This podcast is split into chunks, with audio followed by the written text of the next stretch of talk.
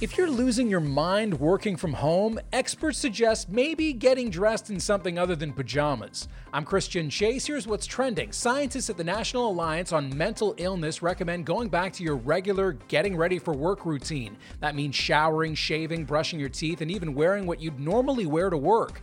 It might sound silly, but psychologists say maintaining a regular routine can actually stave off depression. A TV reporter in Sacramento was shooting a story in her bathroom, even though her husband was in there taking a shower. The reporter was doing a story about cutting your own bangs, but apparently didn't realize the camera could see her husband's full frontal reflection through the mirror. But Twitter did. The video has now gone viral.